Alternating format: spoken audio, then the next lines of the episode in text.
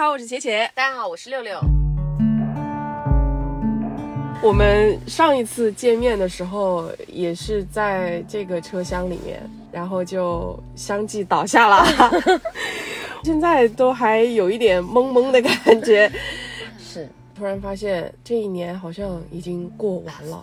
播的时候应该是马上要准备跨年了吧？对，就会发现哦，天哪，这一年真的过得好快呀！节目的录制到今天，其实是有一点超过我的想象，就是我们坚持到了今天，然后再看是不是能坚持第二年，争取把它做成百年品牌。我们今天没有什么干货，哦大家 没有案例，也没有嘉宾，然后再加上大家都是大病初愈。我不知道你你有没有那种感觉啊，就是知道自己两两天对快要倒下去，其实是有一种靴子落地的感觉。是，当时在坐在这个车厢的时候，我们俩是把口罩都取下来的，还一起还喝了咖啡，还有我们制片人也在，对吧？对。当时上来他第一句话就说：“你们俩为什么不戴口罩？为什么我们要在封闭的空间里面来录这一个节目？”因为我们当时想的是。去外面太危险了，就反正总之那一次过后，我们中间其实停了一期嘛，嗯，然后我们也趁着这个机会好好的休息了一下，然后也回看了看我们这一年以来遇到的这些人，然后还有这些案例，对，这一年的节目让我感触挺深的，然后包括很多对于。两性关系的这种想法，然后包括对于婚姻的这种想法，有了非常非常大的转变。因为我自己平时的工作是跟这种喜剧行业接触嘛，大部分时候接触的演员也好啊，或者是我身边的这些合作伙伴也好，就因为大家奔着喜剧这件事情来的，所以大家都是每天都啊嘻嘻哈哈很开心，但是。我每次回到这个节目里面来的时候，真的能够让自己安静下来，好好的去看一件哪怕是非常细小的事情，就有点像我们在就在这个地方，因为我们现在是在铁铁家的楼下。是。当时本来要做这个播客的时候，我记得我们俩就是在我家家里对客厅啃排骨的时候。对，两个人说了一些自己想要聊的，而且因为日常生活当中，我不知道现在大家的各自的生活有没有那么一点点空闲的时间，是真的能跟朋友坐下来聊一聊日常生活当中的那些事情，而且是真的很深入到每一个细节，甚至是还会跟有相同经历的。这些朋友一起来聊，就是类似于像我们平时请到这些嘉宾，但反正我们两个人的日常生活节奏还算是比较快的那种。嗯，然后再加上现在又有娃，所以，呃，那一次我记得我们两个人聊完之后，其实是你走了大概十来分钟，我就马上给你打电话，我说不如我们来做一个这样的播客。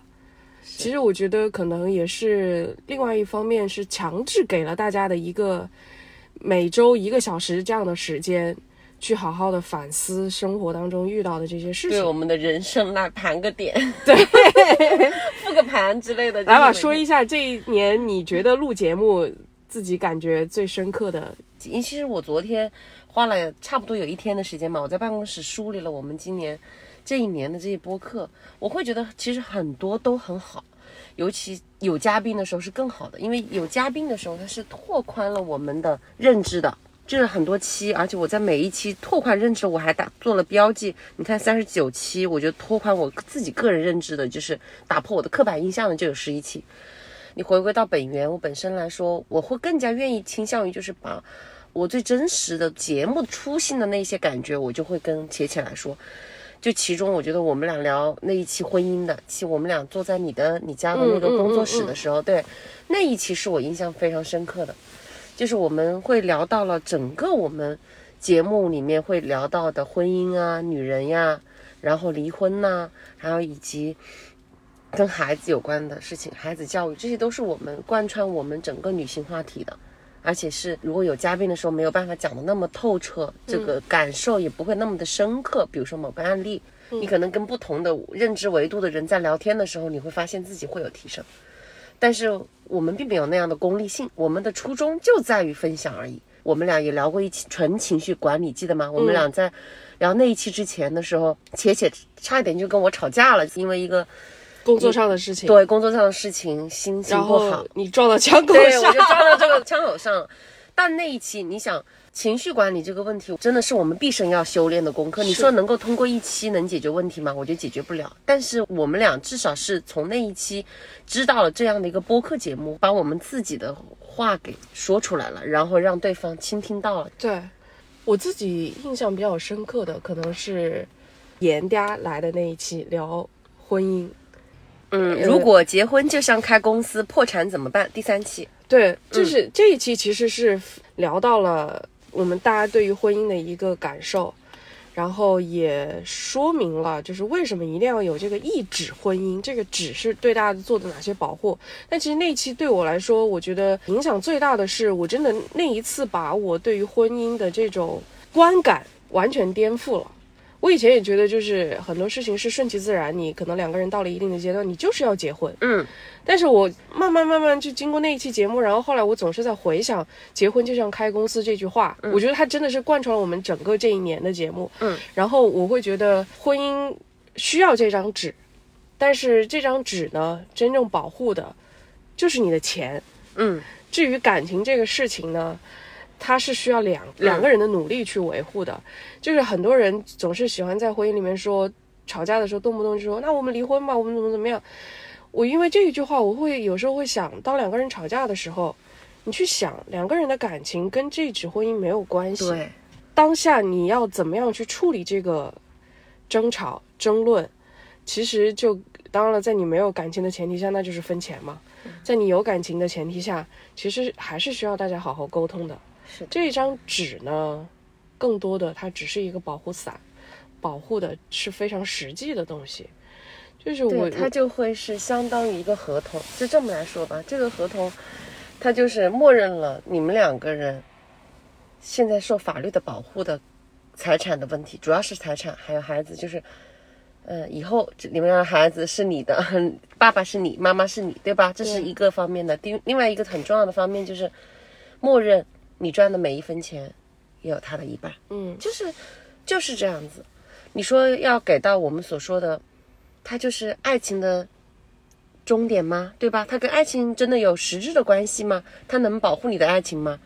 他能承诺你这个人不会变吗？这个人还是最开始的那个人吗？都不会，都没有。对我，而且我记得期节目我们有请到小爱老师，里他也有聊到一句话，就说婚姻或者说这一张纸。不能成为你两个人关系的一个枷锁。嗯，我觉得是那一期也会让我觉得，就是很多人是不是把婚姻这件事情当成了一个枷锁，困住了你跟对方对。的生活也好，或者是你们将来的发展也好，或者困住了自己的某些思维，是。甚至于说，有的男人觉得我如果结婚了，我就意味着我要失去我的自由，对吧？就是我觉得这这些东西其实并不是他婚姻本身要去这样子给你的。只是说，人们在希望有这样的一个仪式感的这种婚约的存在的时候，能够更多给他附上自己想要的东西。他可能知道女孩有这样的一些希望，他有这样的期冀，所以他不想让她失望。所以，那我是不是就应该要改？我结了婚，我就应该要每天晚上不能出去玩了，不能去夜店了，看到美女也不能够多瞄两眼了。可能就是这些东西。反过来，可能男人也会有对女人有会有一些希望，那些希望就是。那你应该贤妻良母了，也不应该多出去玩了，也不应该天天化个大浓妆，穿的那么漂亮的衣服，就可能就是这这一些东西。但这些跟这个婚姻是什么样的没关系，跟这个两个人将来怎么样去做也没有关系。其实只是到了某些个体上，把这些问题绑架上去的，绑架对方，绑架自己的。我是这么感觉的。我还记得聊婚姻的话题的时候，我们其实有一期节目。男嘉宾不知道你有印象没有？就是前任的田导田雨生，他当时就是跟我们一起，我们在聊政法类的一个影视节目的时候，我们就谈到了关于婚姻的东西。他那一天也在我们的节目中间透露了这个意思，他的意思是说，为什么人一定要结婚？其实这句话他所传导出来的东西，其实有一些疑问的同时，至少是有一些无奈吧。这可能是大部分的中年人或者我们这些是吧？呃，有家庭的人，某些时候会问，哎，为什么我们一定要结婚呢？就这个问题来说，我觉得可能很多人都没有想明白，包括我自己。其实觉得结婚这件事情还是一个非常有仪式感的事儿。嗯，无关你生不生孩子啊，或者是你有亿万的家产要来分啊，或者就是跟这没有关系。当两个人走到一定阶段的时候，结婚是一个可能相对来说成本其实是真的会低一些的方式，来让两个人的关系更进一步。嗯，有的人可能是那我们买一个房子吧，一起，或者是我们两个人一起来置一个什么样的业啊？嗯，那结婚我觉得其实意义是差不多的。或者有的人说，那我们要不开一个小店吧？嗯就是让两个人的关系捆绑的越来越深。嗯每个人用的方式不一样，只是结婚呢是大家可能相对来说，第一是约定俗成，嗯，然后相对来说成本比较低，九块钱嘛，嗯嗯嗯对吧？对然后另外一个呢，就是确实在大环境下，结婚这件事情是父母也好，朋友也好，觉得你会变得更稳定的一个象征。只是婚后的这个生活，我觉得其实现在是越来越开放了。我所谓的这个开放，不是说两性关系的开放哈，就是我尊重你的事业的发展。我呃之前有短暂的，就是跟婚礼行业有接触过一两年的时间。我记得非常清楚的是，我当时有遇到一对新人夫妇，两个人都很厉害，然后做 IT 行业。他们两个人本来就是在国外员外的时候遇上的，然后回来之后呢就结婚，结了婚大概不到半年的时间，女生就去新加坡了。嗯然后男生就还留在国内工作，就是两个人的发展到目前为止都非常好，但是大概一年可能有一半以上的时间是属于异国恋的状态，然后也还在婚姻内，嗯就是像这样的婚姻，我觉得可能是现在大家越来越喜欢，会让各自都更放松的一种婚姻关系。你还记得那一期吗？你刚刚讲的这个喜欢，我也觉得是理想型的啊。基如嗯在聊两性关系中一定有一个第三者的那一期，嗯记得吗？他就打了两个圆圈的比较，他说两个人的结合应该是两个独立的圆。他为什么会有婚姻或者是两个人？因为他们会有共同的事情了，他们会有共同的房子、共同的孩子，共同在一起做很多事情，在一起待一个某一个空间，共同经营某一个实体，对吧？也有可能公开公司投资，他们的共同点越多，就是那两个圆的交集也会越多。那两个圆在一起有交集是很开心的事情，我们尽量的寻找这一些交集，但是我们也知道这不可能完完全全都重合。然后还有，我也可以需要有各自在独立分开的时候做我们自己的事情。就他讲的那两个圆，我是一直刻在脑子里了。然后后来我又打了个比方，就是嗯我们的这个双方夫妻关系的这个两个圆的外面会有一个大圆框着这两个小圆，这个大圆就是我们的社交生活。在这个大圆里面呢，这两个小圆会有交叉，会有独立的时候，然后又会在这个剩余的空间里面去碰撞其他的可能，然后这个大圆会越来越大，越来越大，越来越大。嗯所以去反观我们自己的婚姻跟上一辈的婚姻，然后包括再往上爷爷奶奶那一代的婚姻，它其实随着时代不断的变化，人的状态的变化其实还是很明显的。嗯包括对于婚姻的这种理解。这几期节目录制下来之后，其实有时候我发现我跟我老公的沟通也会有一些变化，就是你有你自己的生活，我会希望你能够把这个生活拓得更宽一点，不会是一件坏事。但是也因为这一年的节目的录制，我的很多一些观念的改变，会让我们两个人的关系走得更顺。夫妻之间一定是会有一些争吵的嘛，但是我会发现，争吵的解决反而会比以前要更快、更平和。对，就我看过一本书，就如何正确的吵架。我有一次跟我老公吵架的时候，我就说了一句，我说我说咱们俩吵架不好吗？吵架就是一种沟通。他吵架有什么好的？我认为吵架，第一，他你并不是一定要争。现在很多人不会真的是我扯着扯着嗓门子就就去骂什么的，不是这种。我们现在的争吵都是因为某些事情上面产生了分歧，而且是感受上面更多。我们能够在我们传递自己的感受的时候，然后用运用好了吵架这种方式，那何乐不为？这个我觉得又聊到了另外一个点，也是我们这一年提到比较多的一个关键词，就是控制情绪。对，就是情绪管理。对，就是这个就无关你是在谈离婚，还是分手，还是自我防卫，还是在遇到一些什么其他的事，一定要控制好自己的情绪，一定要保持理智。我我就记得好像最早其实有反复给我们强调这一点的是管律师，嗯，就管律师，大家可以往回倒一倒，就是我们之前有请他来聊过关于女性犯罪，对女性犯罪，然后自我防卫，女子防身术，他真的，你别看他就是五大三粗嘛，对，但是其实 每一次结尾，他是真的非常温柔的告诉大家，一定要控制好自己的脾气。大家都有过那种暴怒的状态嘛？嗯，我也有过，我不是有过一次，我是有很多次。就是我以前是个脾气非常暴躁的人，但是我其实真的可能不知道是不是因为生了孩子，然后加上年纪的问题，就慢慢的就，就现在开始变得比较 peace。但是这种状态不是说强行的压制住自己，说我不能发脾气，但你知道那种弹簧是越压越紧的吗？现在的状态是更像是我知道这件事情发脾气没有用，嗯。我也知道，如果是在我控制不了自己脾气的情况下做出来的事情，很可能我没有办法挽回它的结果。逐渐的，再加上管律师跟我们做了一些批评教育之后，对，就会发现真的控制脾气，可能是在这个社会上行走非常重要的一个品质。对，而且管律师他还有一个神奇的魔力，就是他不仅仅是说让我们控制脾气。他一共录了三期，第三期的那一期的时候是讲那个孩子被打击的吗？对，这种事情是任何一个做家长不可以忍的一个问题。其实我都感觉得到，他其实对于这种事情，如果孩子被欺负了、被人打了，是非常气愤的。但是最后的一些解决方案，一方面又控制好了自己的情绪，然后也会让自己的孩子也得到了一些安慰和告诫。另外呢。一定要给那种施暴者有一定的小小的惩罚，嗯，这是我觉得他给到的解决方案。我把他的那个解决方案，我就告诉我老公，老公马上就记下来了。而且他逢人就去问这个问题，看有没有更好的答案。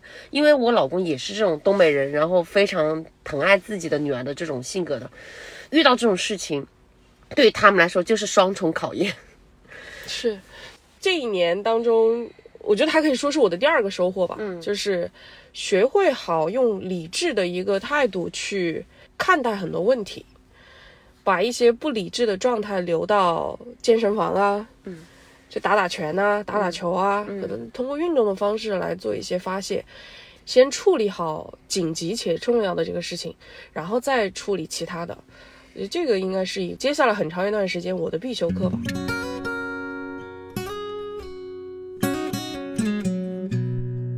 果这么来说，我觉得我们对于心理方面的需求是越来越高了，对吧？因为情绪管理也是心理的一种。是。然后，如果我们受到一些伤害、精神上的伤害的时候，我们也是寻求这一些。包括我们还有说，我们提到有一期，你还有印象吗？就是万律师、万威，我们聊到的精神暴力 PUA 的这一期，嗯，也是让我的这个认知就是有有这些提升。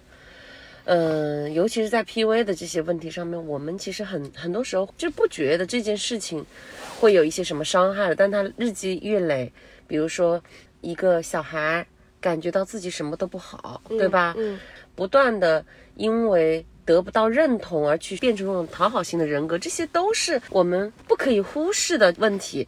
我觉得，如果说我们更早的去了解到这一个方面。它的原理或者它的运用的方式的时候，还有包括解决方案的时候，我这个孩子他的这一生的教育都会得到变化。还是我们的初心的那句话嘛，我就希望我们有时候提到的这些案例，那些让人痛心疾首的东西，不会发生在我们的身上，不会发生在我们的听众身上。嗯，很多期的结尾，我们都在会说，多为自己考虑考虑。有时候这句话是说给自己听的。就是生活当中，无论你是面对家庭生活也好，还是面对工作也好，很多时候是真的身不由己。但是你反过头来想，一定要这样做吗？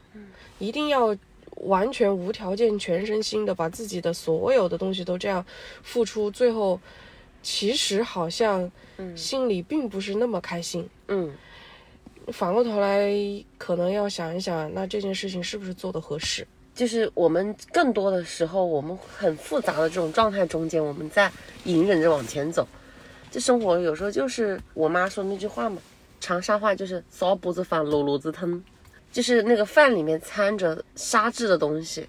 其实生活就会是要掺着这些沙子的饭、米粒一起把它吞下去，就是不要过得太细。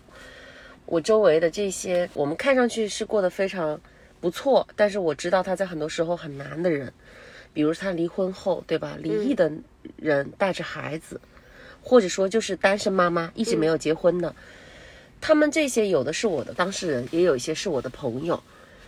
他们平常在外的状态都是非常好的，可以把很多难过的事情笑着说出来，而且用喜剧的方式表达出来，这是我觉得他们很厉害的地方。你像王十七，对吧？嗯，这种都人工心脏的，但是你说他有没有难的时候？他难的时候太多了，比我们普通人多太多了。但是就是这么和着这个沙子的这个饭就这么吞下去了。我平常也会看到淘淘，就是那个单身妈妈那一起，她她她一个人带着孩子。然后现在这种新冠的时候，第一天她感染，就马上自己就出去了。她说我就去开了个房，自己一个人发烧很厉害，也没有人照顾，因为他那个地方非常远，外卖都是一两个小时才能到。呃，大概阳了四天之后，孩子阳了，他非常复杂，他的心情很复杂。一方面他可以回去了，但是另一方面意味着孩子要开始受苦了，他又要回去带孩子。他在去之前跟我说了一件事情。说当时孩子爸爸就打电话跟他说，就是跟他说要他在外面注意一点，因为淘淘在开这个咖啡馆嘛，又很忙嘛，有时候在外面，他就跟孩子爸爸就说了一句：“你也要多注意点，有不得已的应酬，主要是注意身体。”然后孩子的爸爸就这么说了，他说：“你不用去管我这边呢，你别到时候惹了这种七里八里这个病，然后传给孩子了。”那句话，我知道淘淘是很难受的。你说有谁会想要自己得这个病呢？有谁会想要传给孩子呢？但是这些他不还是笑着过来了吗？很多时候说多为自己考虑，嗯，不是说一定要有多自私，对，而是当你遇到这些让人难受的事情的时候，他一根针扎过来，你要么躲。要么呢，把那个伤口抚抚平，让它尽快的过去，而不是我迎着那个针上去，好像我奉献了大部分的自己，但是结果来是身心俱疲，对，什么也没有得到。就是中国有一句俗话嘛，就是我争的就是这口气。可是有时候，好多时候真的，大家回头想一想啊，这口气我要它干什么？我后面还有好多气呢，我后面我好好呼吸就好了呀，我为什么一定要争这一口气呢？嗯。综合起来，真的这一年的感受啊，像尤其我也因为你认识了很多很优秀的女生，我觉得她们的共同点真的就是为自己着想。这个为自己着想，其实更多的是放过一些自己遇到的那些不公平、难受的事情，更多是接纳，又能够找到愉悦自己的事情，然后让这个生活能够继续下去。我们没有说要来 传播一些负能量啊，说生活多么多么难是什么样？的确，就是生活当中，无论是两性关系也好，还是工作上的一些烦心事情也好，多多少少都是会遇到的。就好多时候，我也有别人跟我说，因为我觉得你生活好幸福哦，我觉得你好像没有什么烦恼。但其实你真的把门关起来的时候，对。就是每个人都是，也是捏紧了拳头啊。嗯，因为负能量这种事情啊，就是玄学上怎么说，就是当你的负能量越高的时候，越多的负能量就会找上你。嗯，当你正能量越多的时候，开心的事情就会越来越多。嗯，我觉得这个好像事实确实也是这样。对我其实平常感觉自己的负能量就是挺多的。嗯，但是我慢慢的会发现，你说。谁能够受得住你这个负能量的每天的这样的袭击？因为你要知道，每个人身上都有。我觉得稍稍的去控制一下，去忽略有这样负能量的事情，是我去做正能量的事情。我看看脱口秀可以吗？我再不济，我就是看看节目。我经常是用这种方法来的。如果当你把注意力放在那些有意思的事情上面的时候，你就慢慢的觉得，哦。我之前是因为什么事情来着？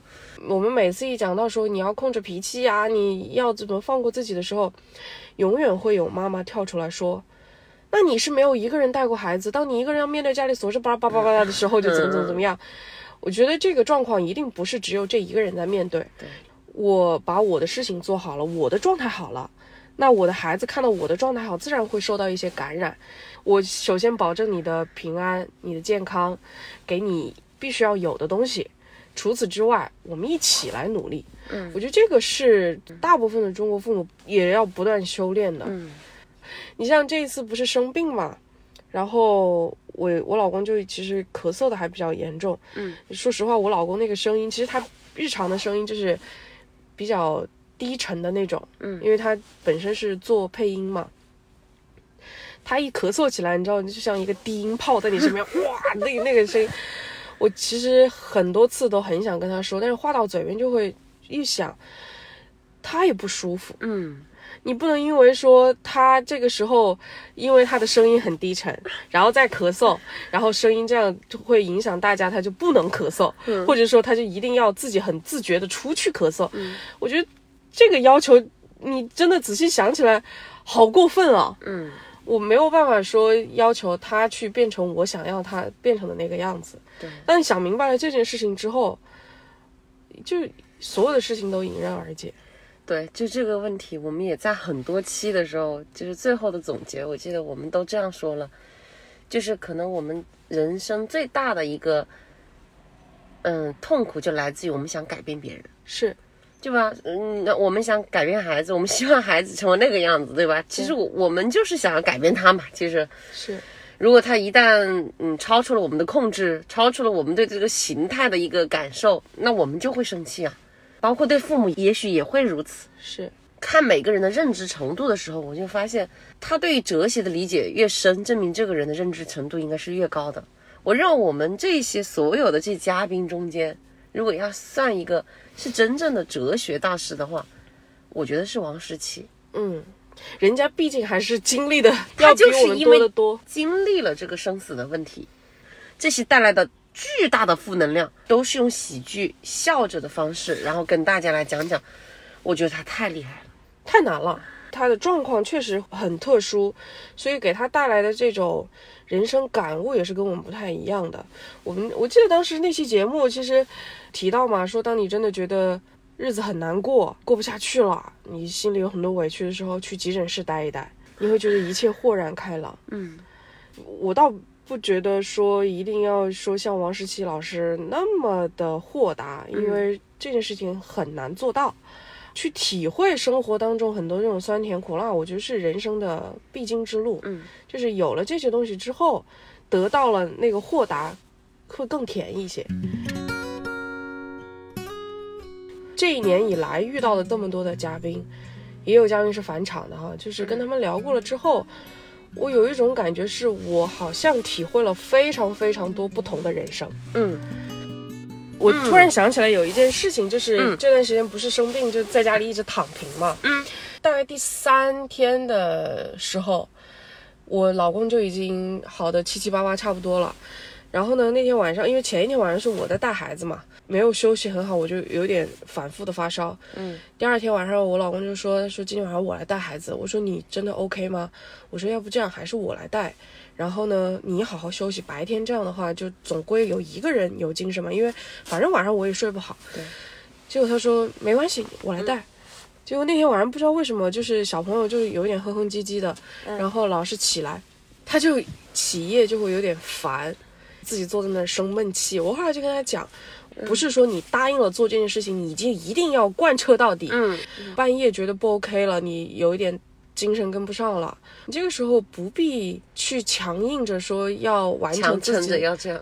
我觉得这个是可以沟通的，你可以告诉我，我好像不太行了，我可不可以嗯我们换一下？嗯当然，如果是换在一年前、两年前，我就可能两个人就有点有点置气了。因为我们会，我们不自觉的会把一些我们的难受，就是这个难受，其实并不是来自于身边的人，嗯但是我们很多人喜欢在身边人身上找理由，嗯，就是是因为你没有管我，或者是因为我遭遇了这些东西，结果你今天笑嘻嘻的，就是人就会把这一些问题会怪罪在别人身上。当我自己感觉到不舒服了，我总要找一个锅，总要找一个不是我自己的原因产生这个问题。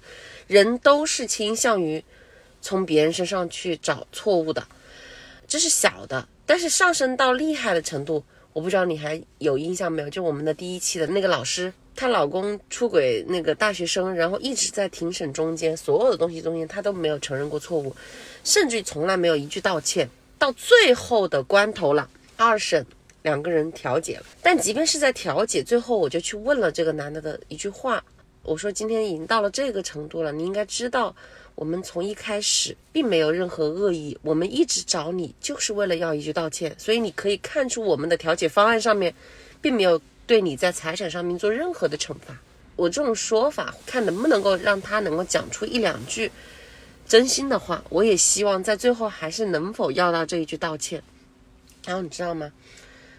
他最后还是说的一句话，嗯，那句话老师也在旁边，他就来了一句，他说：“你们可没有那么好，你们就是要搞我的。”在他所有的经历中，我后来就跟老师两个人回味他最后的这两句话。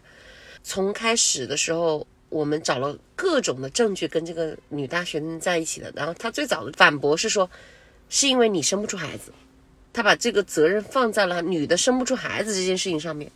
后来他就又来了一一个这样的事情，他跟那个女方说，是因为你爸爸每天都跟踪我，产生这种不信任感，所以我们俩之间也完了。后来我的总结，其实他不能接受自己这件事情是他的错，他从内心不想认可这件事情，承认自己是一个。道德不好的人，如果每个人我们适当的承认自己的错误，适当的去接受这不是别人错误，也许我们可能会好一些。这个也还是一个比较高难度的事情。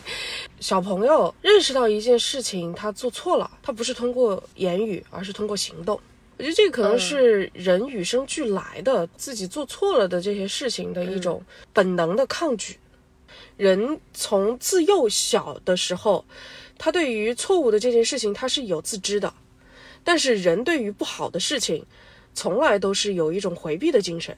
对，所以其实第一期老师的这个案子我印象非常的深刻，包括后来，因为在你的那个纪录片里面也有呈现这个整个的事件嘛。除了愤怒以外，其实我后来倒是会觉得，遇到类似的事情。遇到自己的权益受到侵害、自己的情感受到伤害的事情的时候，我除了去要回这一个道歉以外，我还能做什么？我觉得这个可能也是大家在面对生活的时候，可能会想的比较多的一个问题吧。尤其是到现在，年纪越来越大，可能不是那种什么青春年华，觉得自己有大把的时间可以浪费的那种阶段。我会更多的是想，接下来我要获得什么，用什么样的方式来弥补我在这里受到的伤害。嗯，其他的东西可能尽可能的少考虑，反而是对自己更好的事情。明白？对，这个可能是通过这一年的时间，颠覆了很多很多我生活工作当中的一些想法和观念。对，这个其实收获还挺正面的。就是虽然接触的，就比如听到你说的很多案例，是一些让人觉得很沮丧的案例，很遗憾的一些案例，我其实吸纳了很多一些正向的观念，它会让我的生活觉得难处很多，还可以继续。对 对，这重要。我觉得其实每个人就是这样，很多负能量，但是我还是可以生活下去。因为有这一期节目，这一年没白过，是有收获，或者说我们觉得不需要大家都在观点上面都认同，只要觉得我们这个节目能够给你们带来一些些小的思考就行。也欢迎大家在留言区给我们留言，征集一下明年的话题吧。嗯，是的，这一年也这么仓促的过去了，不同寻常的这一年就让它过去吧。我们平时用的最多的结尾的话就是说，希望你今天听说的事情不要遇到。今天换一种说法吧，希望这一年你遇到的糟心事情就此别过。明年我们从头再来。对，好了，那我们这期的节目就到这里，谢谢大家，谢谢。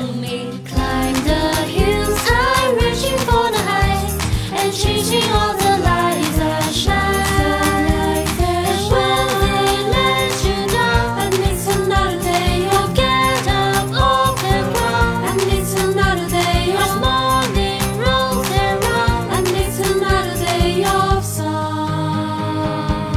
说了吗？听说了吗？